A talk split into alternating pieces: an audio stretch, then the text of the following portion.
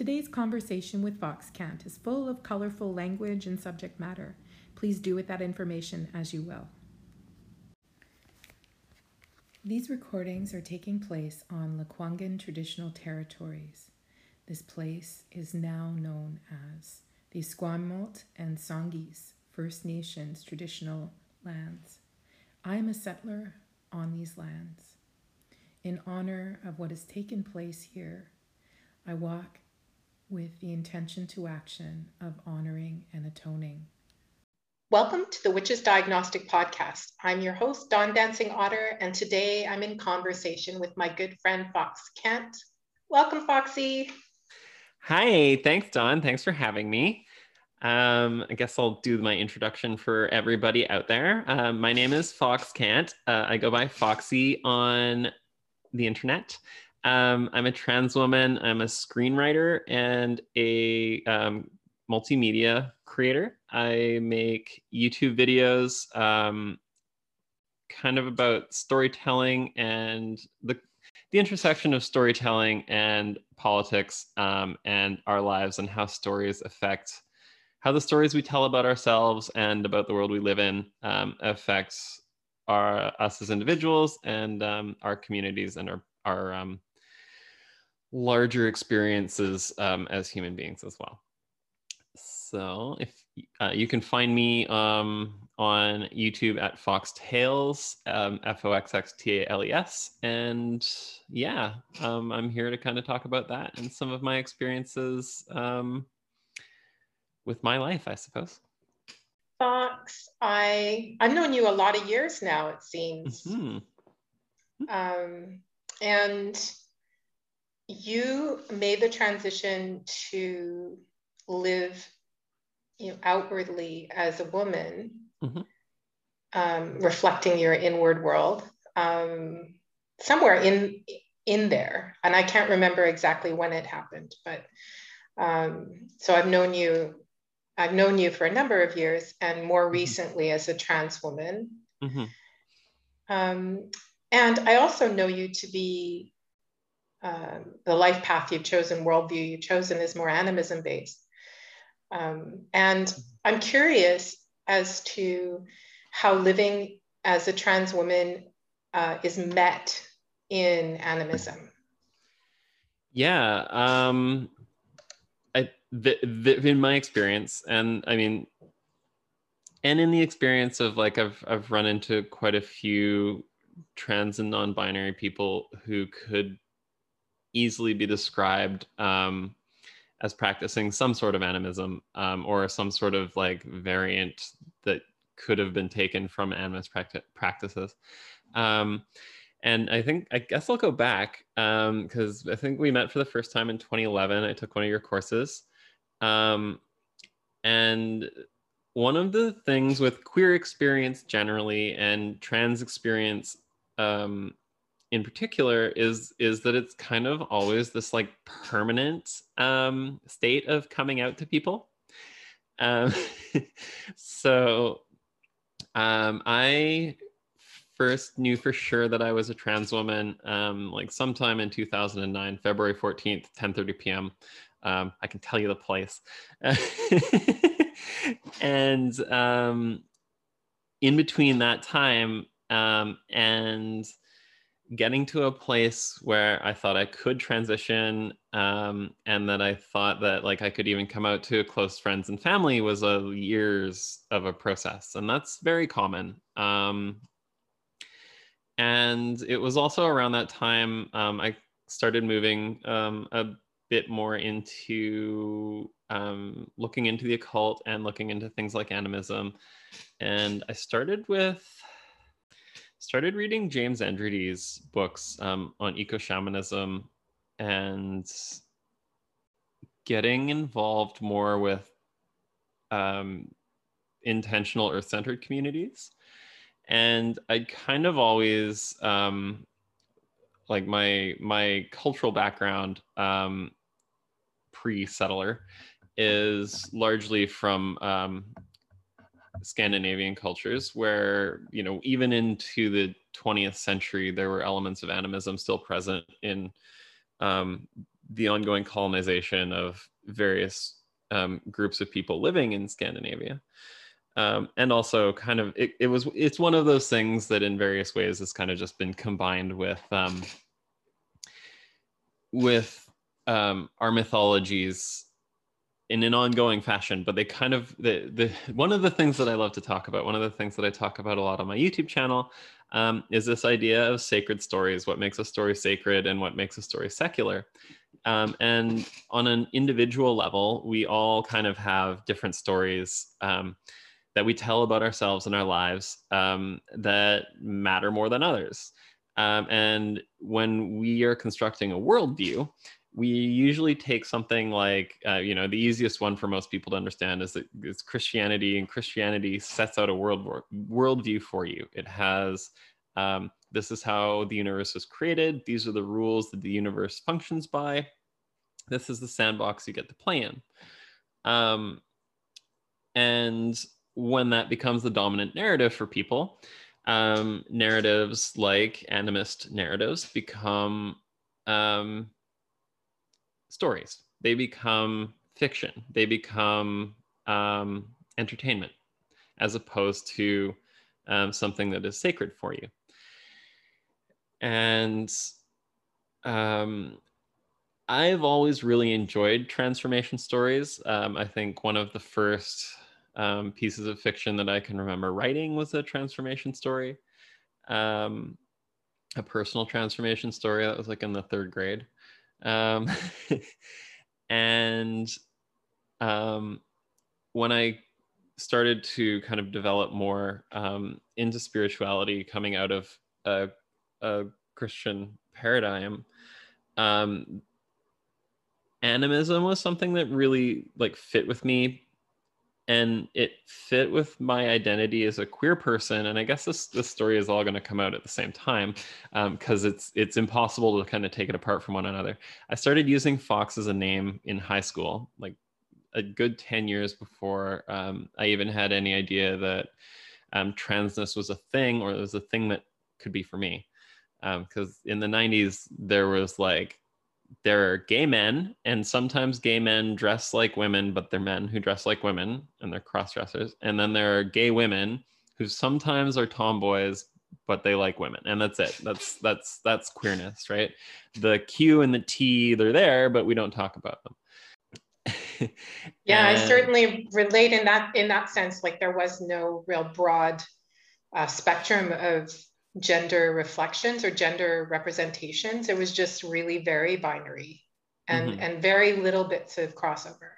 That's what I remember. I mean, I, I'm 50 now. So, you know, my my youth largely like predominantly was designed in you know the 70s and 80s and mm-hmm. you know by the time i got to 90 the 90s where you're talking about um, i i had very binary i mean i certainly knew like a lot of gay people. I think I probably had more gay friends than straight friends, but mm-hmm.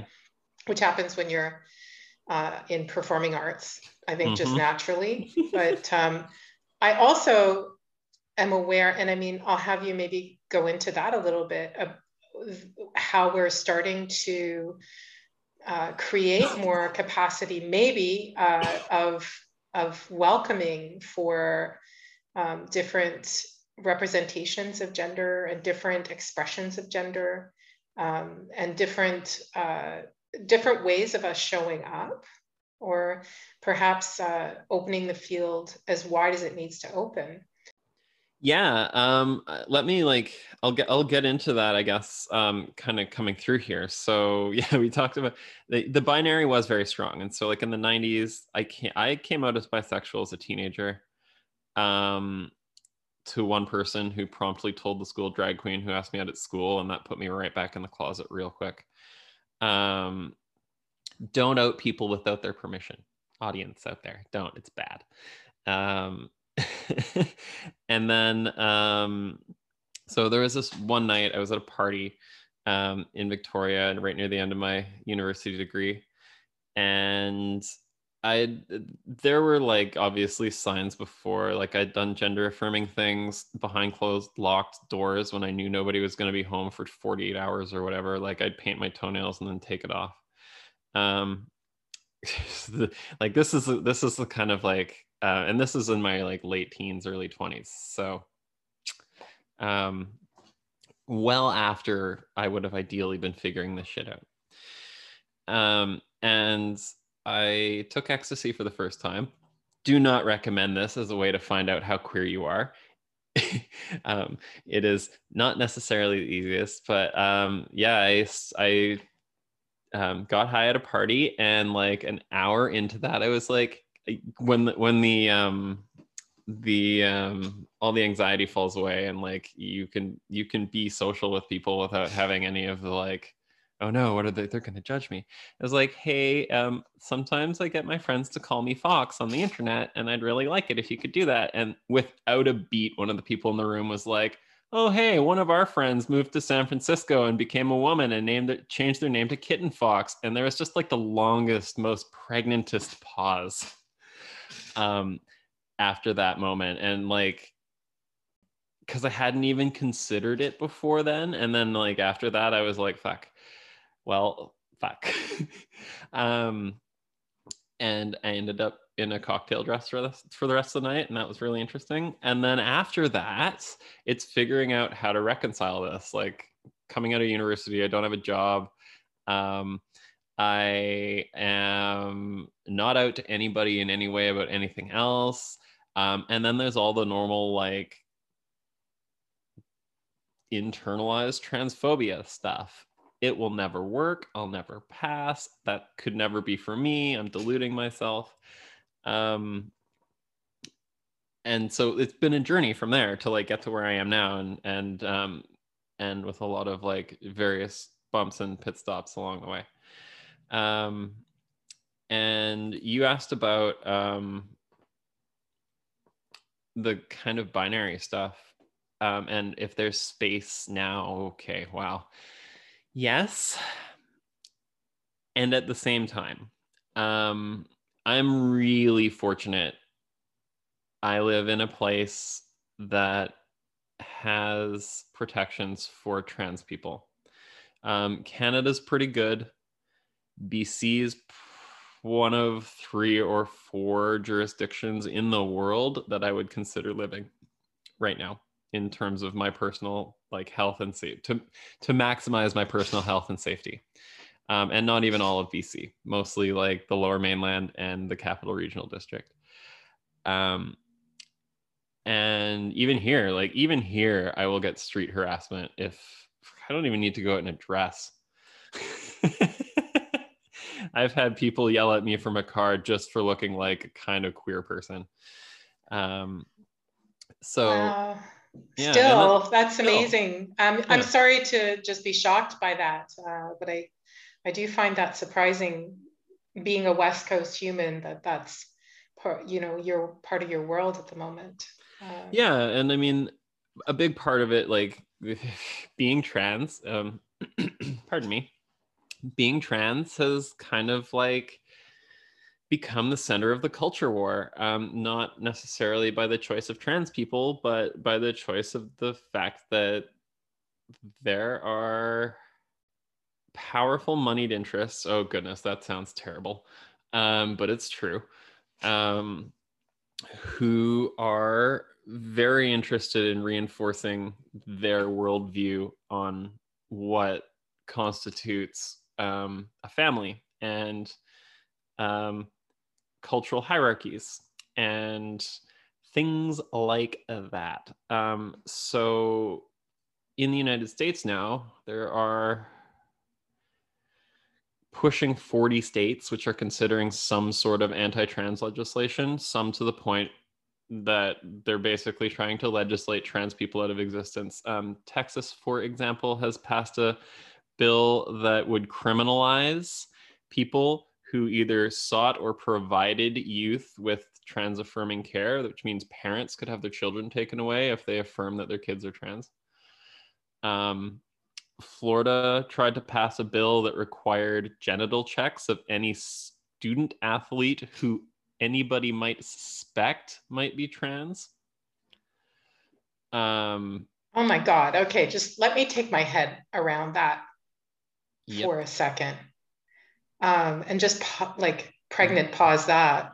Mm-hmm. Um, I can't. That is like child abuse, really. Mm-hmm. You know what? What? What then happens for that child? Mm-hmm. And we are talking about children. Mm-hmm.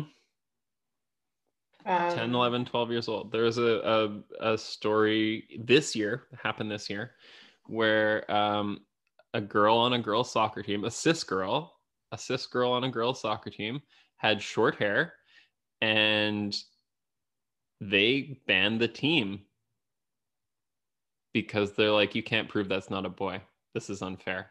They're 12 years old. There's no nobody's gone through puberty. There's no at all a physical advantage before people this is kind of like the focal point of anti-trans stuff is like the sports thing and the um, the bathrooms thing and the change rooms thing.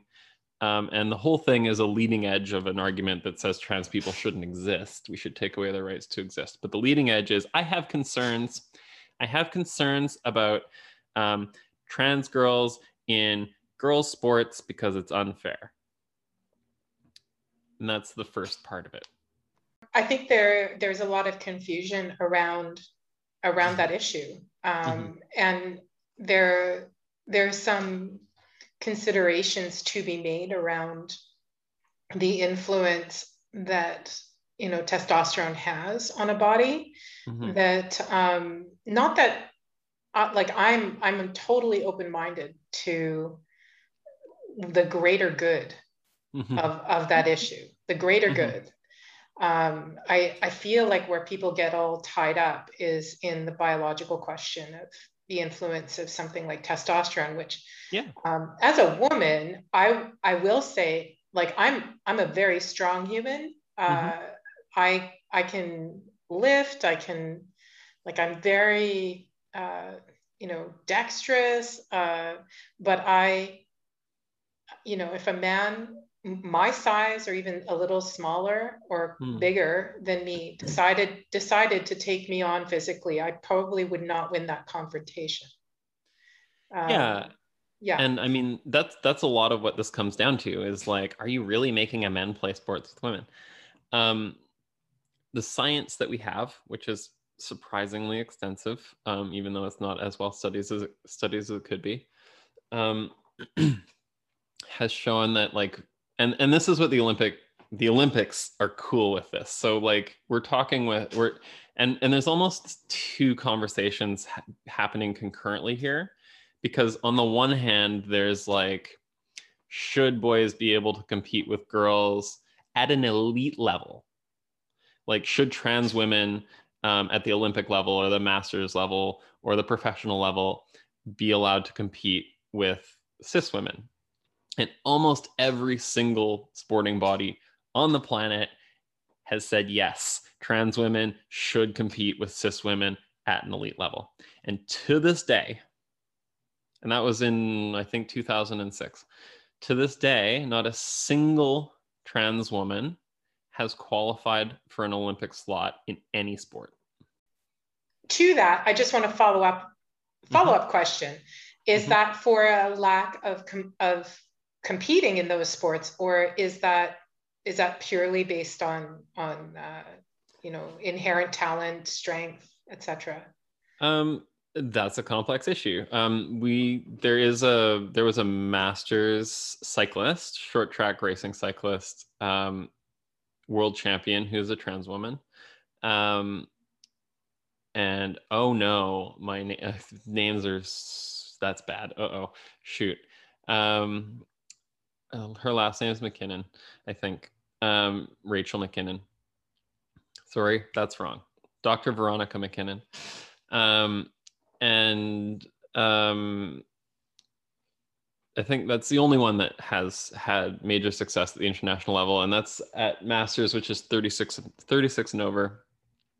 For those out there, the requirements for sporting bodies to, to to meet um, to allow a trans woman to compete in their event um, are to reduce testosterone and there's a whole bunch of issues with this but currently what the regulations are it's to reduce testosterone to a specific level You have to keep it there for um, 12 months, and then you'd be allowed to compete um, in whatever your sport is with with trans women. And in that, or with cis women, and my testosterone before transition, before starting hormones, was like 28 something 0.5 uh, nanomilliliters or whatever they call them, um, which is like right in the normal range. Now it's in the normal range for cis woman. And there are some leagues that would let me compete with that, but at, for Olympic qualification, it has to be even lower. Um, and what the science says, and this is why it gets so complicated, is because there's not like one raw number that says, um, you know, man X has 40, the the the the concentration of testosterone in their blood is like 40 nanomilliliters or whatever. Um, and then this person only has three because that's not how it works now that we know the, the science behind it. You can have a cis man who is an elite athlete who has 3% or like a, a testosterone of, that's super low. It, it doesn't, there isn't a direct correlation between um, the amount of testosterone you have as your normal biological system. What matters is the change in that homeostasis. So, um, the reason why people get stronger when they are given um, testosterone as a growth hormone or human growth hormone, which is very, very common in in um, sports doping. So, like you want to get you want to be a stronger baseball player, you take some testosterone um, and you get bigger muscles that's how the thinking goes. Um, but what's really happening is you're taking your testosterone level and you're raising it above what it would naturally be. Um, and in that gap is where that performance increase comes. It's not so much the fact that it is hit if you hit you know 35 you're bench pressing 250 and if you hit 40 you're bench pressing 300 it's not how it works um, the serum levels are determined by what your body is at. So if I had started at 20, um, and I've, anyways, this is getting way out of what I wanted to talk about, and it's not really what I'm super knowledgeable about. It's like high level biology um, that isn't really the center of my focus. But what I am getting at is that once you start to look at the performance of adult trans women at an elite level who have taken hormone replacement therapy for a year or more um, you see about and across the board about a 10% decrease in um, ability. So like you're gonna if you ran a 40 minute 10k, you're probably gonna run a 44 minute 10k. Um, something like that. That's kind of that's that seems to be how it works. The other problem with the whole conversation though is like take somebody like me. Um, I am a big human. Um, I'm two meters and like 83 or 84 kilos.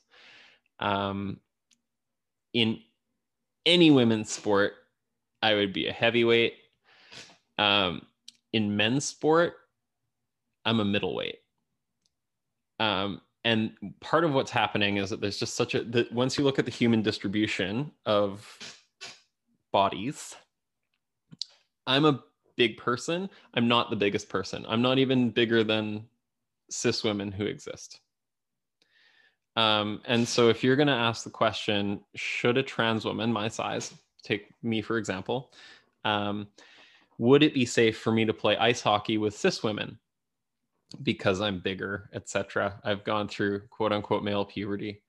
Um, then you have to ask the question, would it be unsafe for those cis women to play with a cis woman who was bigger than me because I've met them. I've dated some. I've met people, I've met cis women who are six, seven, and 205 pounds. What would that be? Like 202 centimeters and 90 kilos. Is it unfair? If you have a 200, and this is what this is, um, we're going to dominate, this is going to dominate the conversation. This is what the Rugby Federation is going through right now. Um, I think you know, it's a fun. I think it's a good thing to. Um, thank you so much for all of that, uh, Foxy, because I I feel very much like there's a lot of misjudgment. Like people, like people, most people, I think, are confused about the mo- the things within, the considerations mm-hmm. within. And you know, you're quite right. Like there's a variability of of beingness in in mm-hmm. bodies in general. And uh, I, I I was having a long conversation with a good friend of mine um, who and he and I were both talking about uh, BMI, like just something like that, like BMI as a judge of normalcy in in bodies and what happens when you got like celtic ancestry and your bones are freaking massive you know? Or like you're heavier because you're you're the parts of you that are solid are you know they're solid they're not you know small. And uh, that creates this whole like question about health and i mean i know that might not seem like it's part of this conversation but I just feel like you know what is considered to be normal is is so based on a small fragment of uh, you know a, a, it has a racial bias it, it has mm-hmm. a, a gender-based bias and, and it isn't reflective of um, actual bodies and uh, not really anyway it's not really reflective of actual bodies yeah, um, and it, it it does tie in directly to what I'm talking about. I think this kind of um, this kind of transphobia impacts cis women too, right? Like, um, if you get, uh, you know, Caster Semenya is a is a uh, elite athlete, but it's a bit of a different case because she's an intersex person. Um, buried within that comes this internalized misogyny of women are intrinsically X men are intrinsically Y. And then you layer onto this men are supposed to act like X or Y, and women are supposed to act like X. And if you are a man who acts like X and not like Y, that's bad and punishable. Um, and what happens when you start to apply a framework that looks like that to, say, sports, is it gives you room um, to start to exclude cis people you don't like on the basis of they're not performing gender well enough or sexuality well enough. Um, a good example that I would I'd love to do a video on this at some point. Um, it's kind of on my list, but uh, if you've seen the movie A League of Their Own um, with Tom Hanks um, about women's baseball in the 1940s when all the men were off at war, they had the Women's Baseball League. Um, and if you look into the history of that league, it was really gay, which should surprise nobody. Is that um, the one with uh, Madonna and uh, Rosie O'Donnell? And it is. Oh, okay, cool. Yeah, yeah. I have seen that, but a really right. long time ago. Right, and the movie is very straight washed. Um, they had people they had like matrons with the teams making sure that there weren't any lesbian couples forming. So all of the queerness of that league had to be in secret. Um, and there were women who were good baseball players who didn't get jobs in that league because they were seen as too masculine. Um, and that's an expression of transphobia, and it affects cis people too. Um, and then you get into the other side. This is why i said there's kind of like two arguments happening here. Because on the one hand you're talking you have people being like oh but like um, that trans woman might take away um, a cis woman's spot at winning an olympic medal. Okay but th- that's like elite sport. Elite sport is a different conversation than recreational sport and school athletics it's a completely different conversation. That's somebody who has dedicated their professional life to being an athlete, whether it's quote unquote amateur or it's a quote unquote professional sport. It's you're you're dedicating your life. You're training six to eight hours a day, um, and you're doing um, additional work in and around that. You're thinking about your discipline. Um, and it's you, you have a specific diet it's it's a job it's seven day a week kind of job to to be an elite athlete at the Olympic level um, or at the professional level. And that's a different conversation because once you're at that point, the difference between um, the best in the world and last place is like half a step. It's a completely different conversation. And like, you know, say I start on hormones and I lose 10%. Well like if i'm running the and this is how much it matters. If i was able to run 100 meters in 10 seconds which is not quite what you'd have to do it to qualify for the olympics as a man but then i lose 10% now it's 11 seconds. Now you're not even on the board. You won't even make a college team. Right? Like that's elite right. that's elite sports. Yeah i think i think these these questions are so um like people don't consider that piece mm-hmm. at all um, that you know one is not the other. Yeah. And uh, yeah they're not talking and, about your your you know your company softball team really. Right. Or even like you know youth sports and this is where it really lands right is that like um your kid's soccer team. Or the high school baseball team. Um i just wrote a my march was crazy um, I wrote a television pilot that I will hopefully find somebody to buy. Um, that's about a college baseball player in the United States who comes out as a trans woman. Um, and the whole point of the story uh, is a, it's hopefully will be a television show. So like be able to explore this in depth in multiple episodes. Um, but it brings up like, it brings up something right at the heart of sporting like the of sporting culture which is like on the one hand hyper masculinized especially in male, men's sports. Um and then on the other like in america the this idea that sport is a career that it's somehow like um kids do sport in school so they can get a college degree or they can they can get a scholarship or they can get um that it somehow is going to be a reward. There's going to be a reward for doing the sports and it is competitive. Not that sport is intrinsically a good in and of itself um, and that the skills of learning how to use your body um, and learning how to compete um, in a in a respectful and um, equitable manner um, and learning how to be a good teammate and learning how to be a good mentor all of that stuff out the window um, and it becomes about who can be the best at the sport and who can be the best um, who can who can turn it into a college scholarship or a professional career or an olympic medal right? Um, and for like kids and who are 13 14 who just want to hang out with their friends and play basketball and not get bullied by all the boys who are bullying them for being effeminate like i was called a girl for 18 years. So uh um kind of ironic isn't it a little it's bit super ironic we yeah. joke about that a lot in trans circles yeah. thanks um, to all of I'm, my bullies who saw it before i did and i'm, I'm sorry that was true for you as well at, um, during a time of exploration and expansion of worlds that you were um, bullied for it bullied for being yourself uh, that's not right and not okay. And I'm sorry that's true for you. And I'm sure it's true for a, a lot of non-conforming people in the world mm-hmm. and, and non-conforming children especially.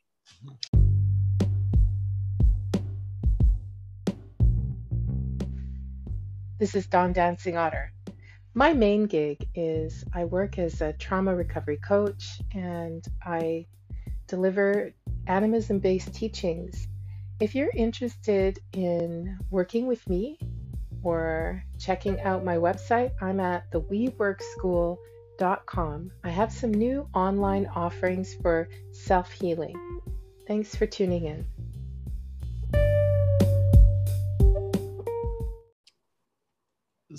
I'm, I'm specifically referring to foxes here, um, but there's lots of shape shifting um, animism animism at its base. Animism at its base is a shape shifting is this idea around shape shifting um, as a thing. Um, it's kind of hard to like have this idea of taking embodying an animal um, without having some sort of idea of shape shifting right? So like uh, werewolves is an example of mythologically a werewolf is like christianity's reaction to animism right um, and when you start to look at cultures outside of Christianity and how they express things in an animist way, um, you find that gender fluidity and animism are usually pretty closely linked. Um, and the one example I really like to use, specifically for me, um, is foxes in Japan um, are like one of the major and and for those who don't know, Shinto is slightly, but the pre-Shinto beliefs of um, Japanese people, and I mean more like the folk beliefs of Japanese of the Japanese culture, the various cultures that make up the the country of Japan, um, was very much an animist based culture, uh, spiritual culture, uh, and still to a large degree is. Um, my some a lot of my time there, um, it's pretty clear that like Japanese conceptions of a well-balanced ecosystem includes at least some sort of recognition of this of of animism and like you're building you're putting out um, i'm not even going to say totems because they're not but they'll build like um you know they'll decorate their garden with with statues of frogs and cranes and stuff like that because they're part of the natural environment that keeps their life going. Um and in that culture foxes are fairly important um, and they've been mythologized to the point of having like fairly significant mythic figures. Um, one of the deities in Japanese folklore, Inari, who is the god of rice, um, is said to transform into foxes sometimes, or the foxes are the messenger of Inari. Um, but how they are represented the mythical beings the word for fox in japanese is kitsune and it's also the reference to the mythical beings which are different but same word. Um, the mythologized version are creatures who can change their gender at will and do so frequently. Um, and like a lot of their mythologies are based around um, you know of course there's there's some trickster magic in here. We're talking about foxes and stuff um, and I mean, that's a whole other conversation about the trickster archetype and queerness, queerness in general. Um, but yeah, so like there's this direct relationship between animist cultures and specifically transgender identities um, and also just queerness in general. I was um, I was reading a really interesting thread um, on Twitter from um, an indigenous creator they were talking about how indigenous cultures didn't just accept that there were queer people, they would center queerness. They would look in for re, they they would look at it in a relational way instead of um, an assimilationist kind of way. So, like, what does this person need? Are they left behind? Are they being included? Because they're unique. Um, and and centering queerness in your culture as opposed to putting it on the outside and trying to ignore that it exists um, or treating it as though it is outside of your culture um, that you have a relationship to queer people that they are part of your communities that those relationships are what are what makes you part of who you are. Um, and how a colonial mindset disrupts that. Um, and uh, there you go. well, that's very um, that's grand and really important information. So I'm glad that you took the time with that, Foxx. To me, feminism has always been about uh, becoming uh, peaceful and, and inclusive of mm-hmm of people of all expressions. Um, and now I notice there's this radical breaking away of feminism to a different faction, which is mm-hmm. uh, biologic, biologically exclusive. You know, it's mm-hmm. it's or um, or cis exclusive. Uh, mm-hmm. When I say biologically, I mean just like they would define themselves as biologically exclusive. Mm-hmm. Um, that um, or they would say that's the difference. The difference is I'm biologically exclusive. But I understand that what they're saying is they're cis exclusive. and that they would not say that to themselves that they are cis. Uh, they would not call themselves cis. They would say there's women and then trans women, uh, or uh, in or in some other in some other way cast aspersions to um, people who are trans. And my wondering is, to, you know, what is your experience with feminists in this world in that respect? Um, and is there a uh, is there a is that become is that gaining steam? Is that is that getting uh, more complex for you? Um, personally, yes, and especially on the internet, um, you get a lot of people who have way too much time on their hands. Um, and there's kind of like a cadre of what we call second wave feminists, um, especially theorists from the eight, the late 70s and early 80s, um, who are what we would call gender exclusionists or radical trans exclusionary radical feminists. And that was a term that they coined and then gave to themselves. And then when it became not really politically beneficial, they tried to shift that terminology to call themselves gender critical or people who are critical of gender ideology. Um, ideology being um, this idea that they're quote unquote transing the world, that big trans is um, destabilizing Western culture or something like that is kind of the argument. Did um, you say big trans? I definitely said big trans. Every conspiracy theory, if you boil it down far enough, comes back to there is a secret cabal. It is anti Semitic of very powerful people who are trying to push the world for their own gain, whatever the pet thing I don't like is right now.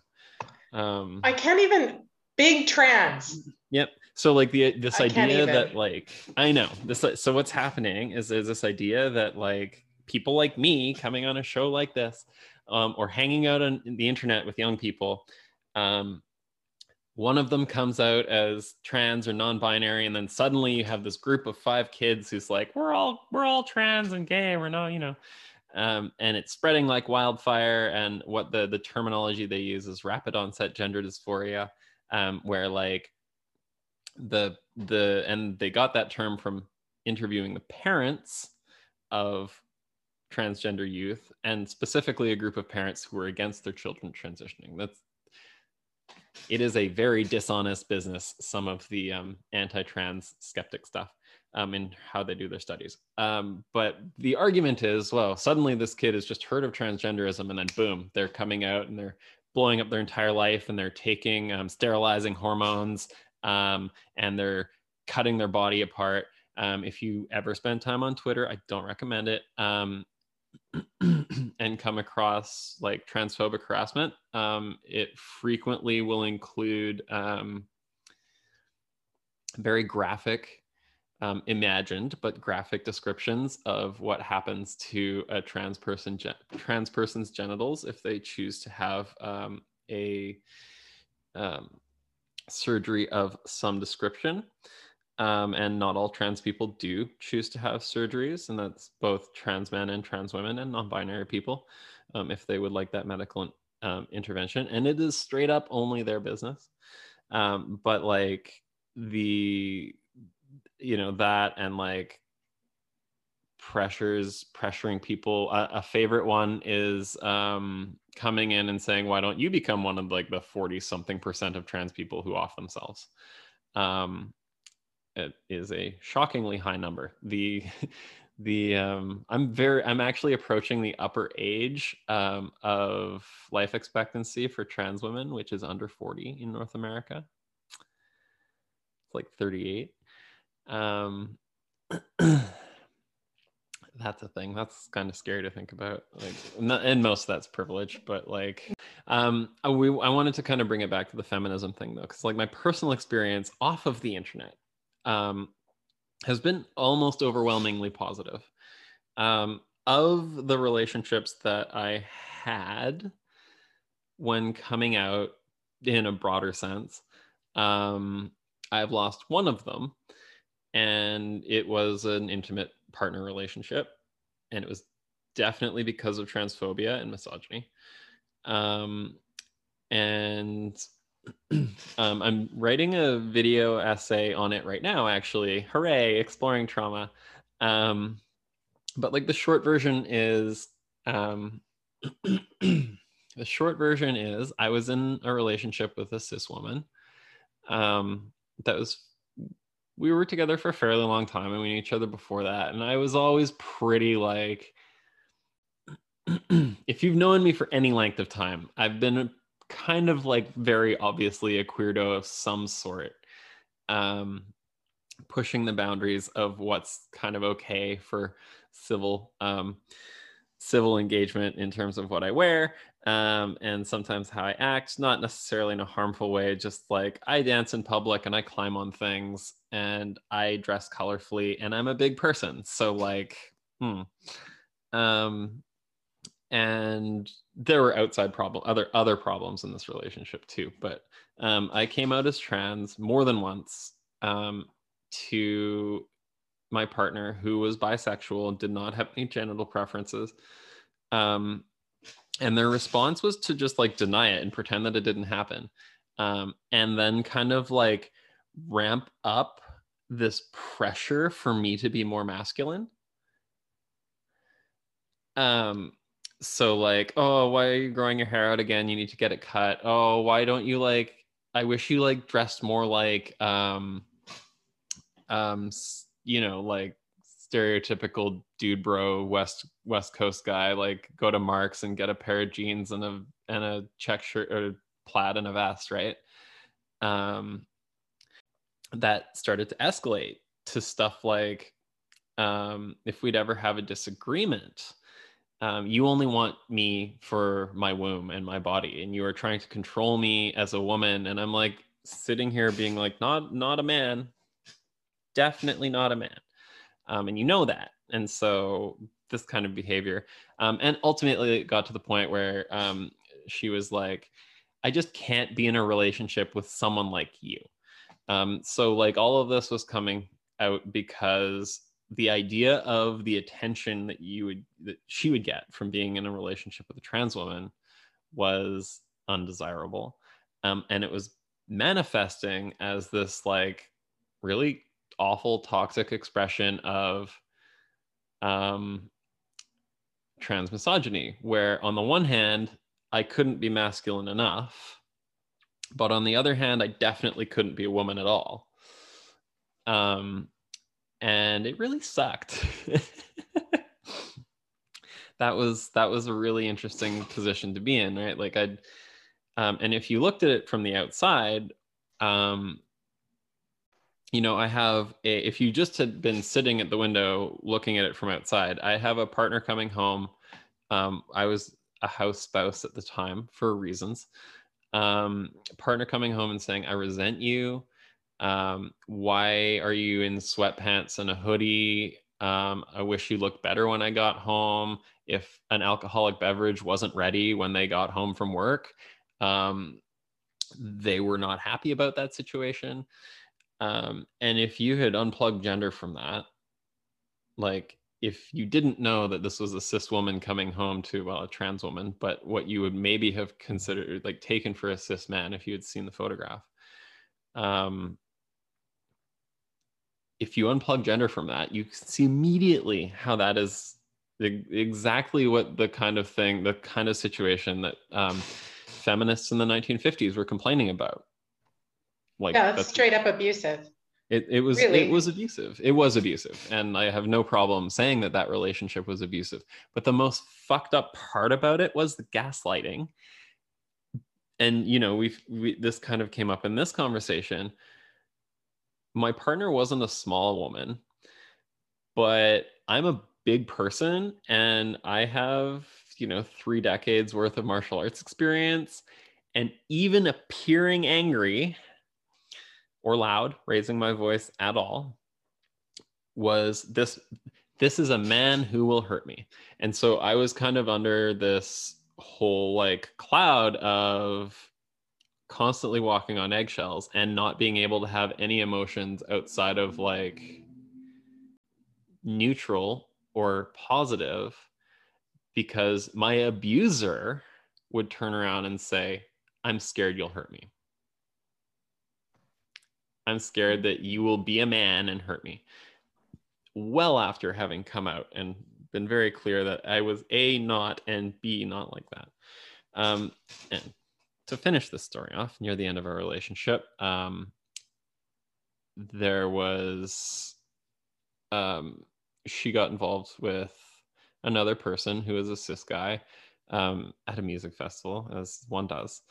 And I didn't mean to, but like ran into them kind of the morning after, not in a good headspace because it was not really with my consent.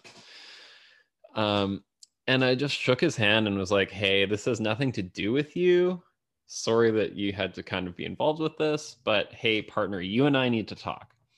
Um, and she told me afterwards, like, oh, Buddy said that if it had been him as the other guy, he would have like started a fight. And I was like, yeah, I mean, this is the this is huge, huge gift, huge gap here in um, behavior. So like that was my experience being I, I the the most direct way I can explain trans misogyny as a concept is being in that position where um, you can't you, you, all of the expectations are for you to be a certain way. Um, and it's also making these really binary distinctions as to what these roles should be in every aspect of your life um, and then having that imposed upon you from the outside. Um, yeah it's it sucked. Um, and that was like so it's like 2017 so like my first year of being out as a trans woman um, to anybody but myself basically um, was stuck in a situation where i could not express myself and i had a ton of expectations to behave a certain way for somebody else. Um, and it was definitely an abusive situation. Um, it became that way. Yeah i can uh, um, can feel into what you're describing and I can relay it on so many levels, you know, that um, the intersection of, um, of feminism and, you know, and what it is to walk as a trans woman to me is not, you know, I, that's why I think the, mm-hmm. you know, feminism probably needs to or really does need to sit with that intersection and understand that the um, the pains are very similar like the you know what you're describing in relationship i've had relationships like that too you know mm-hmm. where the expectation is because i am the woman in the relationship that i have a role to play and that the other person can go in and out of whatever it was that he wanted to do with his role. Mm-hmm. You know, either show up to it or not show up to it. You know, but uh, that that my role was really solidified, and um, that I, I can really that that must have been very difficult uh, to navigate when you were going through that experience. The expectation that you were sort of like both the housewife and the man of the house. Mm-hmm. Um, and that the imposition of your role, um, meaning that you you had certain responsibilities or that there were expectations around how you were showing up in the world based on those stereotypes.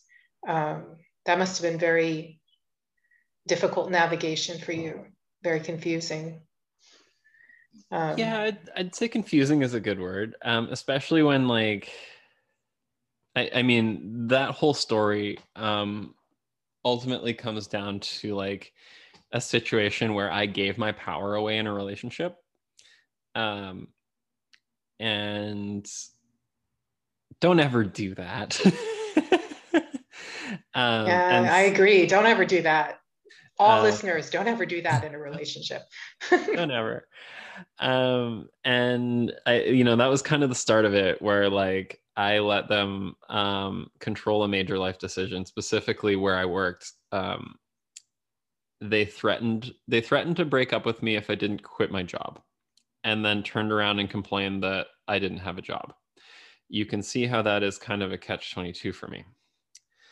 Um, so that was like the beginning of it, and then um, I mean, things happened in there. Um, but like at one point, I said, okay, this relationship matters more to me than other things do. Um, and once that happened, once I started, say, like putting other priorities before or putting the relationship before other priorities in life, that means things like standing up for yourself. That means things like saying no, um, start to go out the window.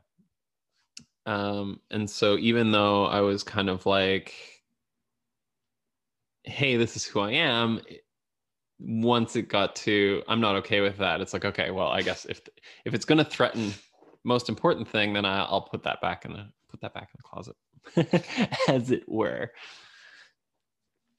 Um, and then yeah, after that relationship ended, it's kind of been it's been an adventure. Um, I started film school right away. So even then, like there's this other conversation about being a trans woman and how you manage it. Like hang on, this is going to sound really weird for a second, but I've been kind of doing this whole interview in like my like kind of queer boy voice. Um, but even a question of coming onto the show and talking to you and how I want to present myself um, to an audience, especially that's just an, an audio recording, um, is do I want to go like this or do I want to spend an hour and a half um, talking like this and seeing if the audience has a completely different response to who I am as a person because it really changes. I had some, I, I did this on a stream the other day and had somebody be like, okay, I thought it was somebody else talking. Um, but this is like way closer to something that I would use if I really wanted to pass as um, a femme because it's pretty close to female vocal range. Um, it also takes a lot of energy. um, but how I am, how I choose to present to who is a big aspect, and and like for people who are transitioning after they've gone through puberty once and choose to do it again.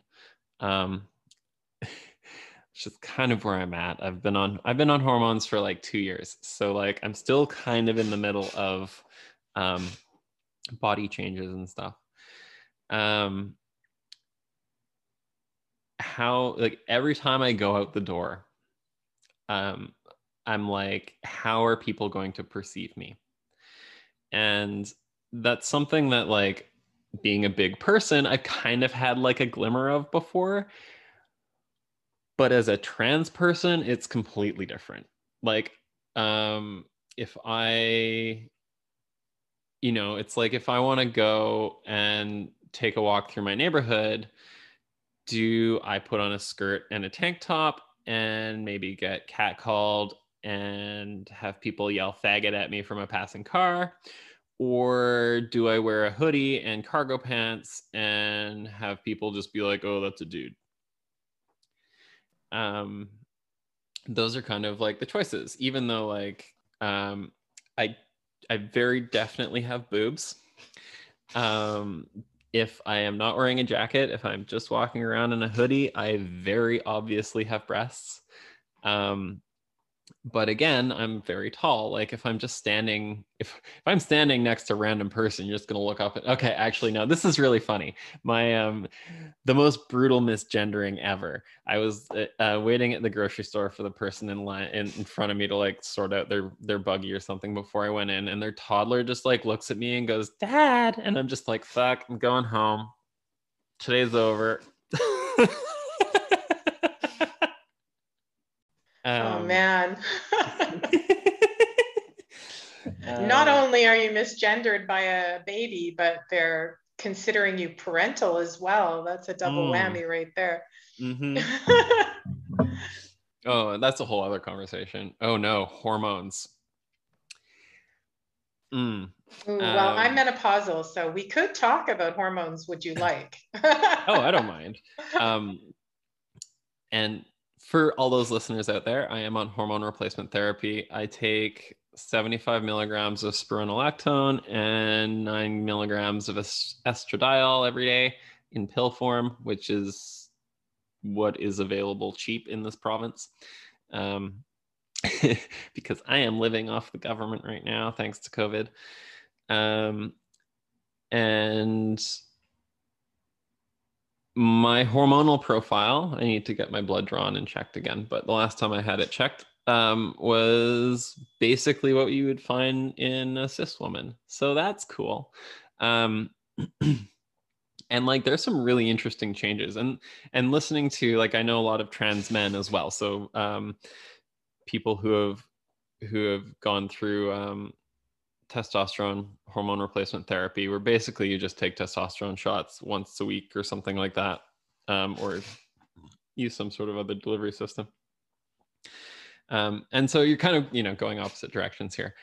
Um, what i find really interesting is like spironolactone on its own can affect libido. Like it's a it's a drug that um, reduces your amount of the amount of testosterone that your body produces. It's usually prescribed for um, men with prostate cancer, um, and it's also used for something with kidney functions or something like that. It's a diuretic, which means you have to pee a lot, which kind of sucks.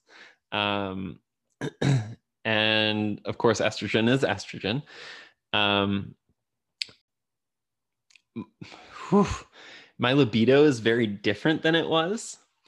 Um like it's not gone but the things that um, i find arousing are different. The way that how do i want to put this? Um, orgasms are different. They're way better and there's not all as much math. Um, and like so there's this thing on lots of testosterone and trans guys will talk about this where like just aggressively horny without even wanting to be um and and not having that and a lot of trans women like that's a major source of dysphoria for a lot of trans women um, and not having that is kind of like a relief um, and it's true i think in a lot of ways it's, it's a bit of a relief and then it's funny you listen to trans guys on the other side and they're like oh, I suddenly get why dudes check out girls. And you're like, yeah, because you're horny all the time.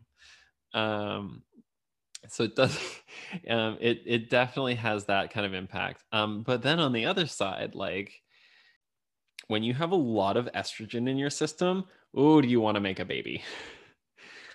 Even if you can't. Um, yeah, it's so, fascinating.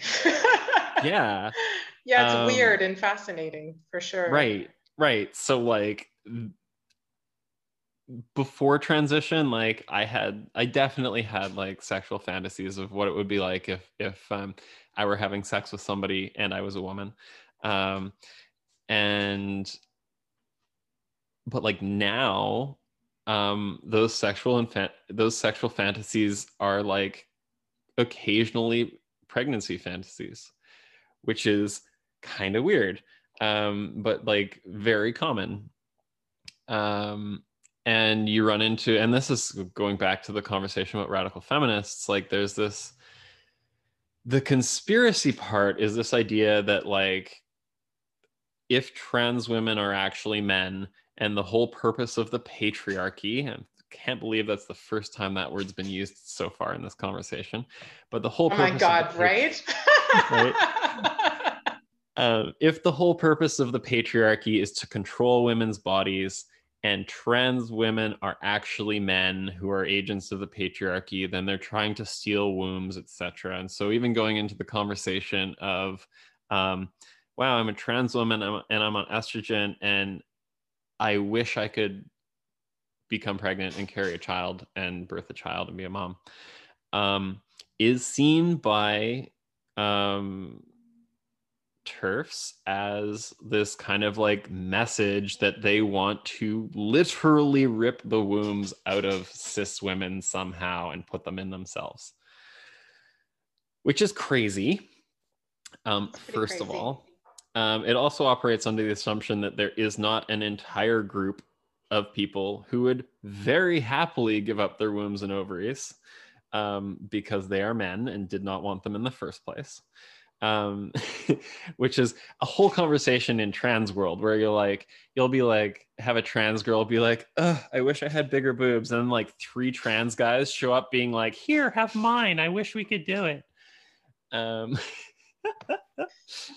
um, well, and I mean, for real, like what, what business would it like would I have or anyone else in the world have at disagreeing with if that e- that even could happen? Mm-hmm. Like if even if that consensual adults, yeah. Like even if that could happen, mm-hmm. why would anyone really have an argument with it? You know right. that that if you want the responsibility of being a womb bearer, because mm-hmm. it's this responsibility in that, mm-hmm. like big responsibility in that, and uh, if you want that, why, you know, why would anyone stand in the way of, of you pursuing that if that is a deep desire and if it were even possible? Mm-hmm. Um, but that's my opinion. Like I, I feel deeply like humans, you know, we have this ability to just live in our, in, in our truth if mm-hmm. if we really step into it we have the ability to live in our truth and that um, the fact that that becomes violent uh, for many people to live in mm-hmm. your truth becomes violent i mean i don't want that anyone should live in their truth and meet with violence and yet you know i'm a woman and the moment that i step into my alluring self mm-hmm.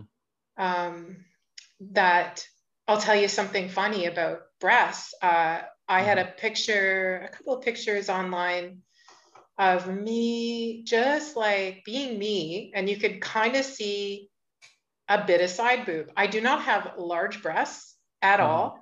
Um, in fact, I don't really think of my breasts very much about them being like the kind of best part of me or the most showcased part of me. Mm-hmm. But you know, this one part of like you could t- see a little bit of side boob and mm-hmm. you would not believe i got so much like flack for it mostly from women um, about how much i'm showing off but like that piece of, of being alluring it, it's like so much violence gets targeted towards me mm-hmm. i had i had people um, sending me and uh, men sending me invitations to date them to have sex with mm-hmm. them uh, dick pics you name mm-hmm. it. And I'm like, not a ton, but a few. And then I was like, are you kidding me? This is because I posted a picture with a tiny hint of side boob. And mm-hmm. that me being in my alluring self is so it's it's my truth and it's dangerous. Yep. Because the moment I say no to that kind of invitation, you know, and again, I'm not trying to put myself in a victim mode. It's just something I notice. It's like the moment I say no to that kind of invitation, then the violence comes. It's like, well, then I can call you a dyke. Then I can call you, you know, you can I can mm-hmm. call you a bunch of awful or like names that mm-hmm. are, you know, from my violent place of mm-hmm. of demeaning you because you are turning down my, you know, my unwanted advance or yeah. my criticism. And and just to me, I'm like, wow, how can you stepping into your true self in any way impact me in a negative way?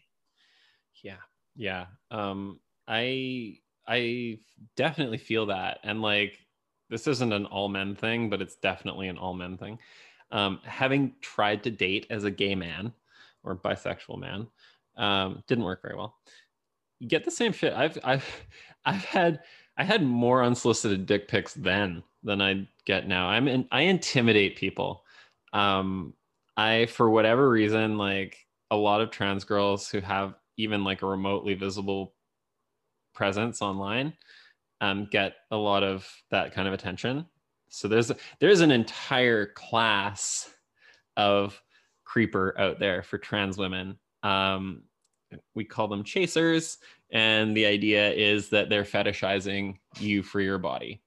Um, they have expectations of what a trans woman will be like sexually. They have expectations of um, the uh, the genitals that a trans woman has.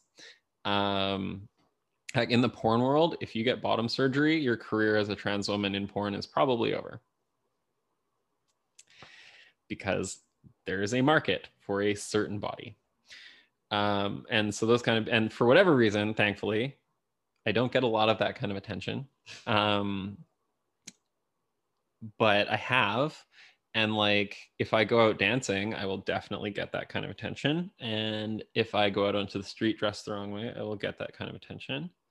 Um, and I've also been like, I've also been the person in the position of having the other person think this could get violent if I say no.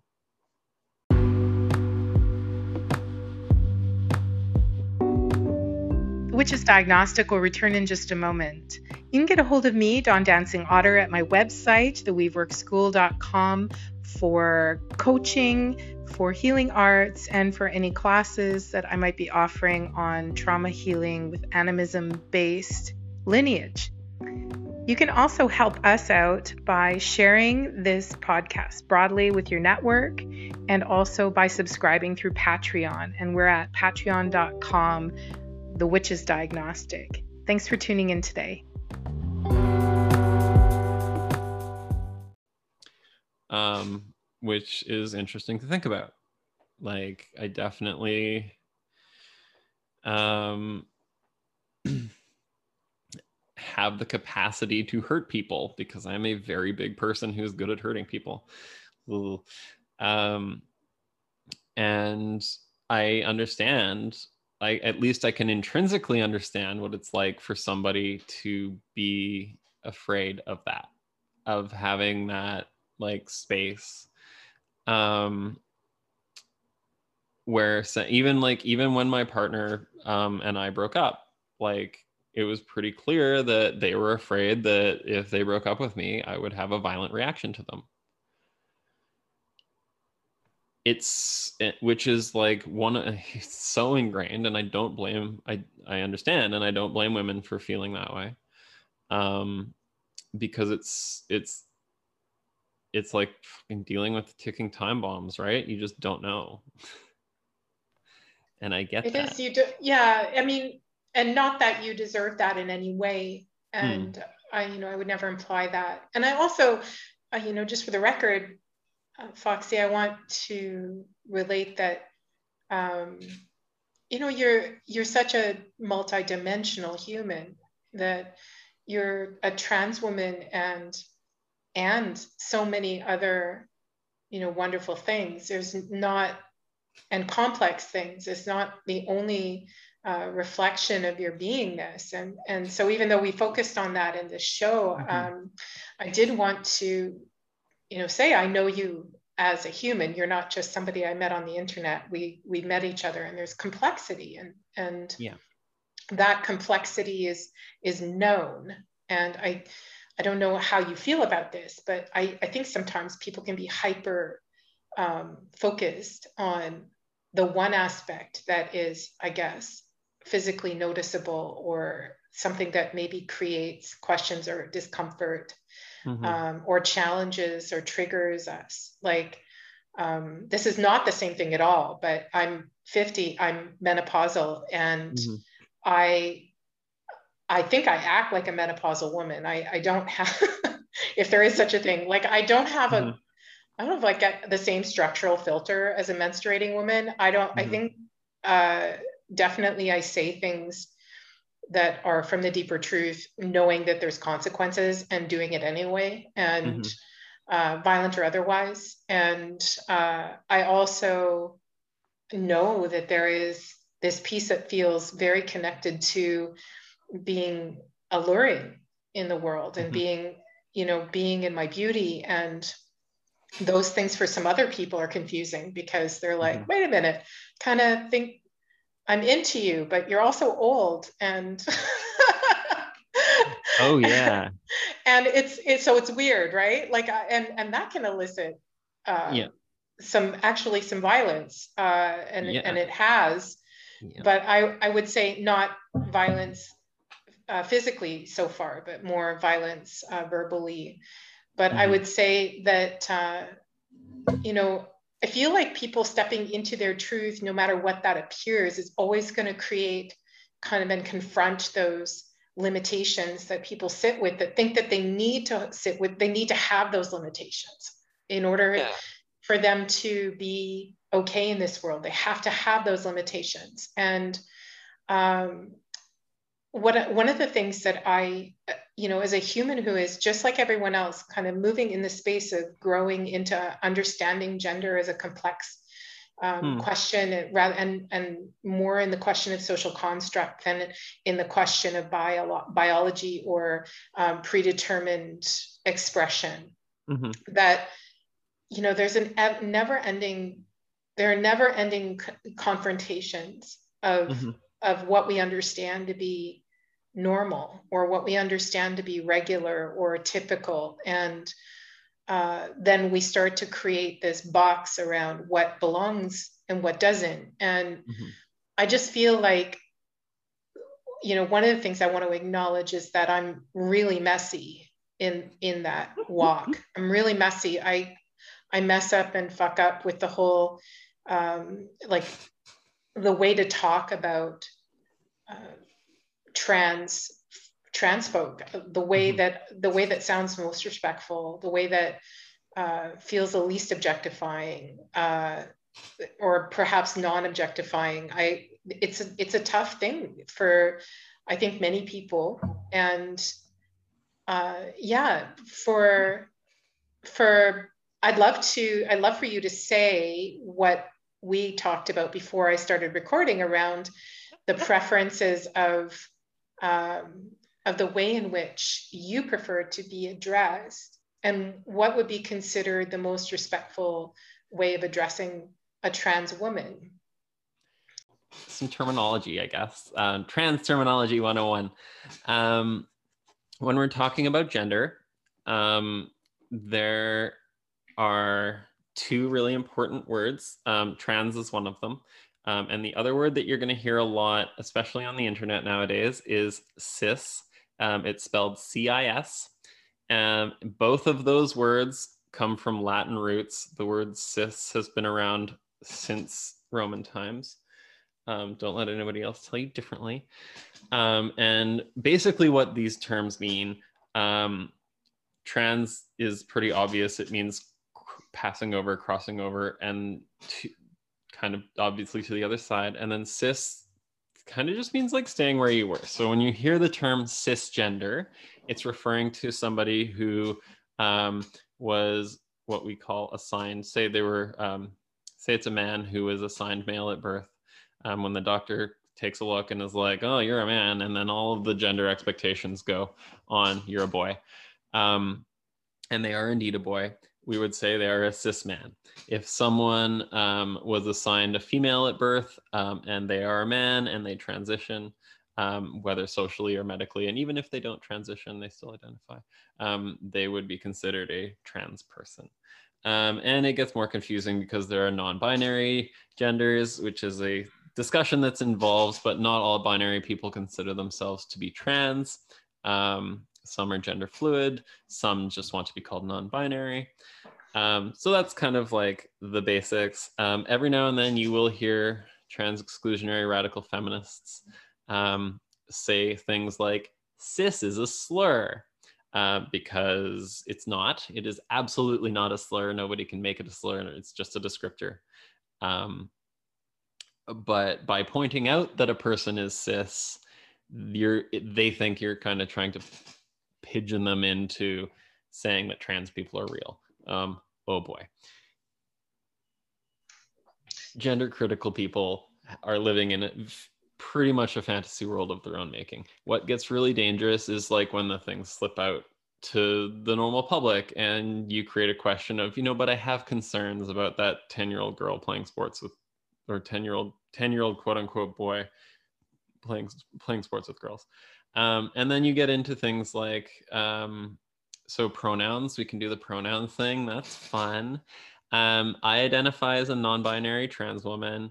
Um, my pronouns are she, her, or they, them. I generally prefer she, her because it's more comfortable for me.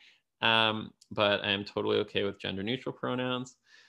Um, and just as kind of an aside, we do this all the time, and I'm a writer and I do language stuff all the time. So they, them, the gender neutral pronoun, has been in use for longer than gendered pronouns or longer than it has been as a plural pronoun. So you'll often hear people be like, so they, them is used to, you know, when I'm referring to a group of people, but when I refer to one person, that sounds weird. Um, but if I say, like, I hear you went to the doctor today, what did they say? You don't think I'm referring to a group of doctors. You have a non gendered subject, the doctor, and you're looking for information. What did they say? We use it all the time. Gender neutral language, use it for stuff. Makes it's inclusive for everybody. So if you don't know the gender of a person because you haven't asked, and so like if you were talking about me and you know and you didn't know anything about me you just saw me on the street um, or like heard my name and you didn't know which pronouns i preferred the safest thing to do is say oh that's Foxx. I wonder what they're up to. Um, and then you're not putting any expectations on them. And then there's the whole world of of um, neo pronouns which non-binary people tend to use they can be confusing even for me but the rule generally the rule is if you are unsure at all just ask. Most people it's thrilling. When i first came out and like was doing like socially transgender trans affirming things um like even being remotely femme in public having people be like what are your pronouns? was very affirming. Um usually it was queer people. Um so yeah those are that's kind of my like talking to trans people 101 um i never ever ever ever ever ever ever ask can i ask a personal question? Because there is only one direction that that question goes. Wow. Yeah. I can just imagine and yeah. Yeah totally not cool. Totally not cool. Um Jesus, I'm sorry that has to be okay. a part of your world. Um, it's, it's just it's interesting for me to talk about, and obviously, like I do it with a lot of levity because you have to do it with a lot of levity.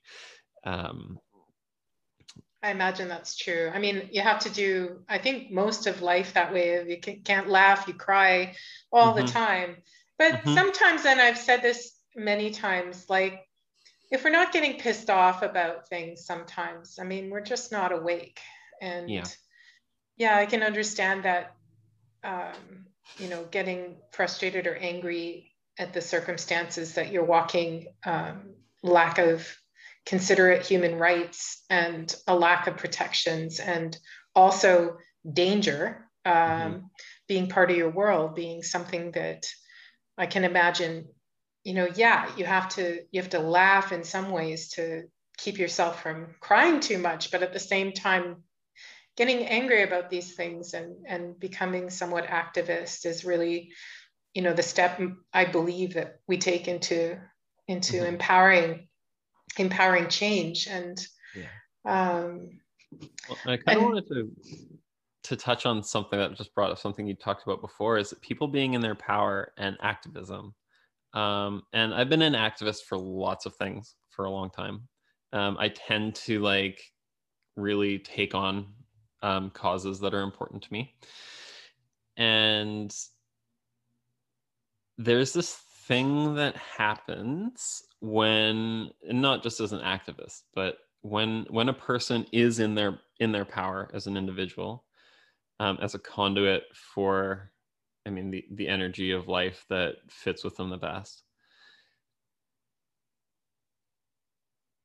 there is an unavoidable attraction to that person.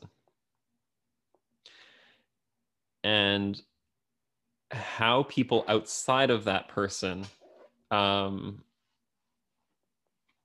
read that is very different and dependent on their their experience and worldview um, and expectations um, and so i think you know when you you see um, a sexually empowered woman, um, somebody who is um and not even somebody who's being like sending that energy out to people who is just being like this is who i am and i feel sexy and i want to be sexy. Um just being in that space of being in your power is attracting attention. Whether or not that attention is sexual attention um, from people who might be attracted to you or it's negative attention from people who might be jealous of you um, or it's exploitive attention from people who want to be near that energy of a person who is empowered. Um, that's just a that that's a thing that's a thing. And um, the more that you are from a marginalized group the more dangerous that position becomes um, i think. And just it, it it just is it just has to do with the fact that we have a, we've created a society where individual value is based so much on gender and racial and wealth hierarchies.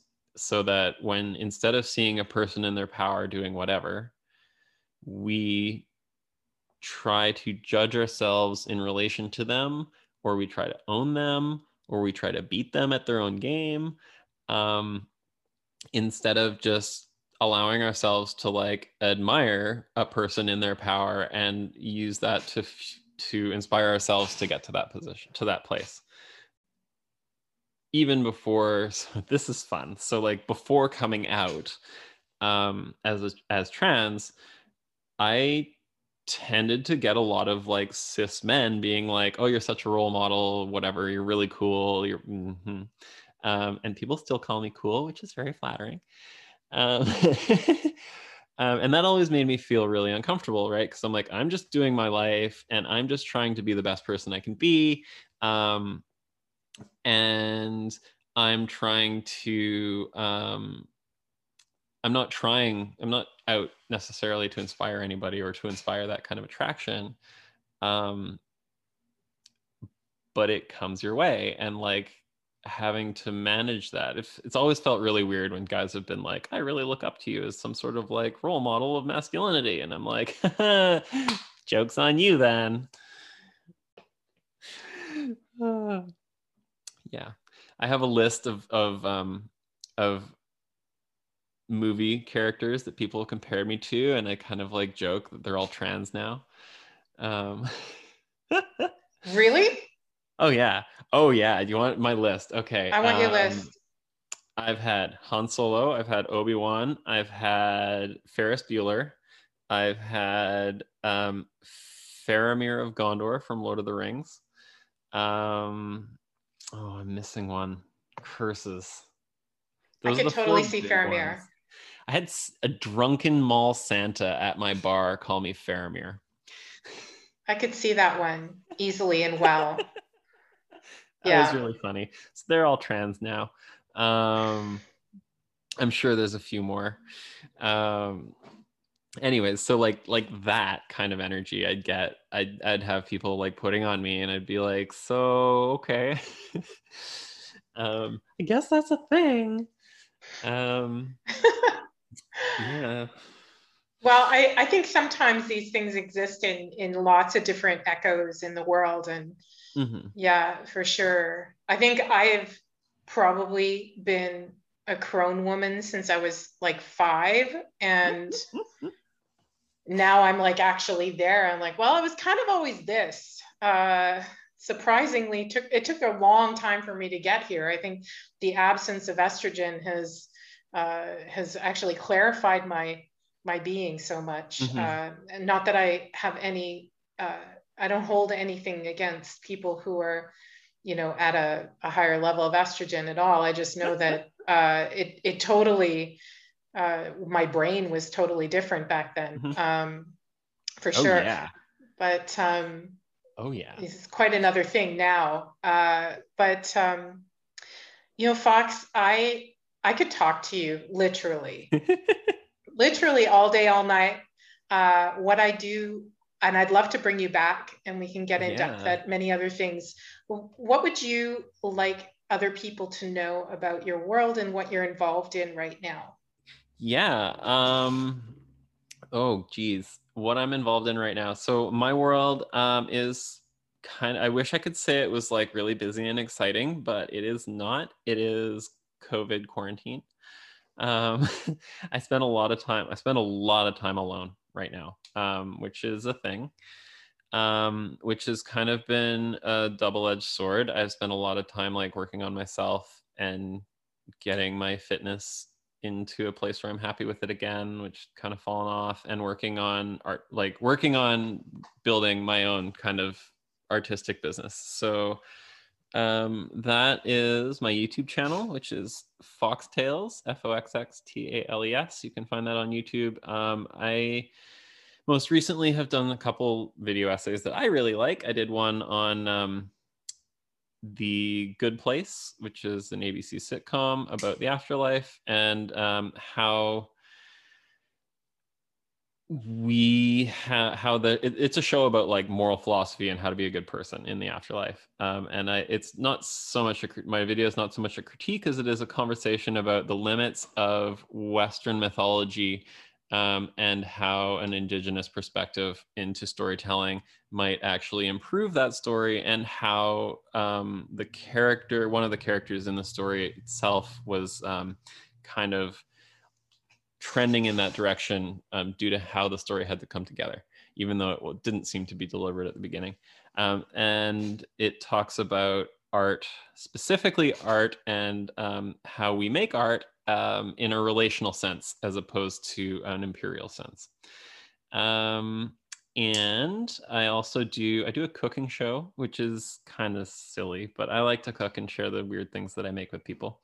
Um, and I do an interview show, which you have been on, Dawn. Um, usually they come out once a month. I took a break last month because I was very tired um, because of the other side of what I do, which is screenwriting. And so I am trying to break in um, to Hollywood. Um, and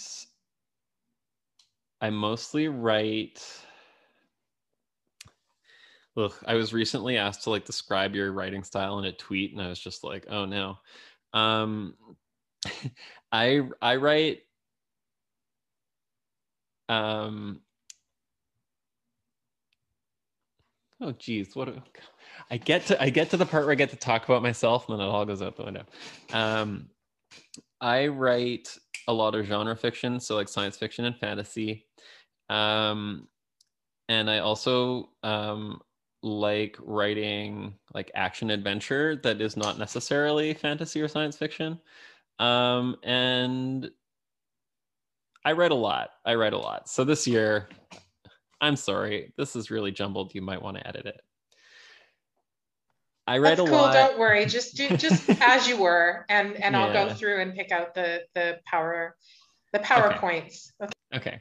Um, I read a lot. Um, last year, I wrote a feature film about um, it's a, a holiday romantic comedy um, about a girl from the big city who goes to the small town and falls in love with the hunk there. Um, that is, and whenever it, it, whenever I end up writing something, it definitely comes out like weird.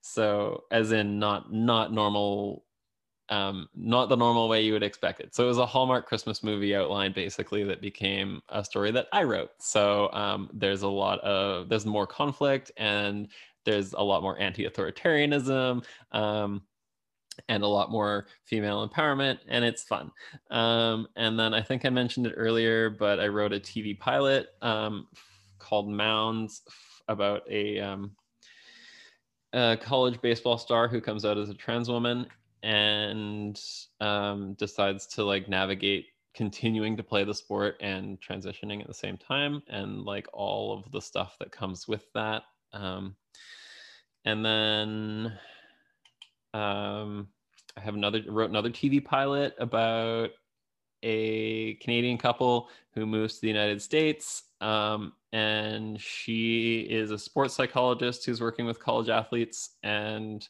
he is a stay at home husband because he can't get a green card.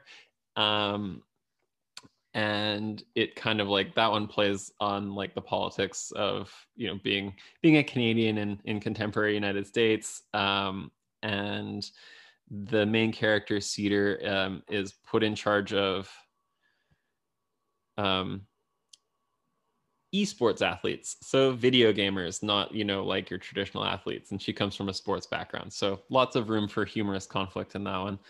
Um, and i am currently working on a project which is the first time i'm going to talk about it in public. That's cool. Um, it's called rumble and grow. And it is a short story anthology um, that i am editing and coordinating um, with myself and five other writers I think there is one cis guy. Um, otherwise, it's all trans people and people of color, including my cis guy as a person of color. Um, and the theme of that is future punk stories. So they're they're science fiction stories, um, and the theme is reproduction. So how we um, not necessarily physically reproduce, but um, this concept of reproduction in um, in a more and you want some some deep feminism. This is coming out of um, like Silvia Federici's um, third wave feminism stuff. Um, it's a great essay on it called feminism and the politics of the commons um, is is the book. And the essay is marxism feminism and the commons um, and it talks about how reproduction isn't something that is generally considered women's work, but it also includes um, education and raising children. Um, and in a Marxist sense, the labor that goes into um, providing labor for the market. So, like all of that work that a woman has to do to prepare the man to go out to sell his labor on the market um, is considered reproductive labor into this in, in this work. So when we're talking about um, reproduction, it's how do we pass on the values of our society to the next generation? What does that look like? What are our methodologies?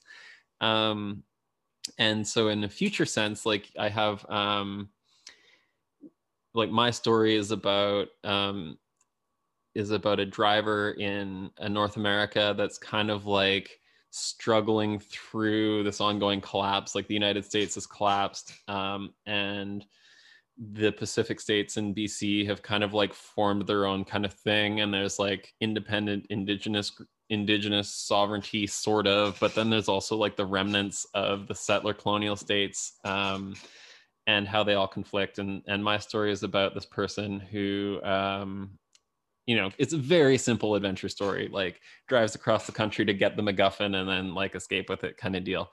Um, but it all it the whole thing deals with like um, how we pass on our values to another generation even if they're found family um, or how we um, have managed to um, turn turn the values um, of our society into something that can be sustainable or, or not sustainable and why. Um, so yeah that's kind of what i'm into. I'm really interested in if you're interested in what i'm talking about you can check out my youtube channel where i talk a fair bit about that kind of uh, kind of stuff. Um anyways yeah again you, you like you said we could talk about this forever um, I really enjoy talking about how uh, how this. I really enjoy talking about stories. I really enjoy talking about how stories affect our lives and how we construct them and what they what meaning we put into them and stuff. So, yeah, it's been it's been fun to talk about. Hopefully, hopefully there will be a whole bunch of my stuff published in the next year or two, and then I won't have to like worry about it anymore. Well, I hope for that as well. And I look forward to all of that.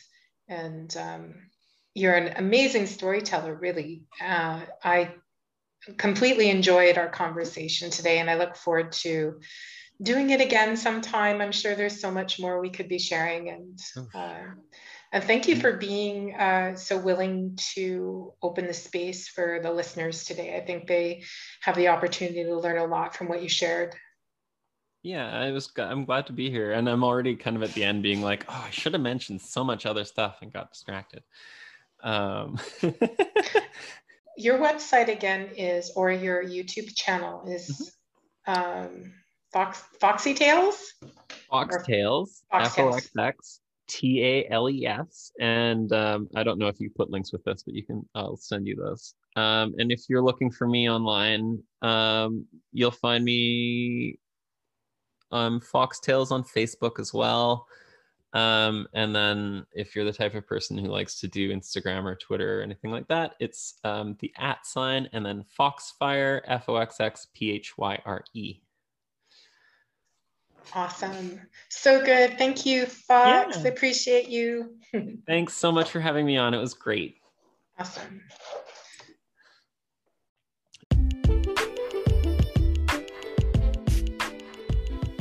You've been listening to The Witch's Diagnostic, hosted by Dawn Dancing Otter. If you enjoyed this podcast and you'd like to support our work, please uh, subscribe via patreon.com uh, The Witch's Diagnostic and subscribe at the various tiers $5, $10, or $15 a month. Uh, those at the uh, Premier VIP tiers will be uh, given the opportunity to have some exclusive content on Patreon.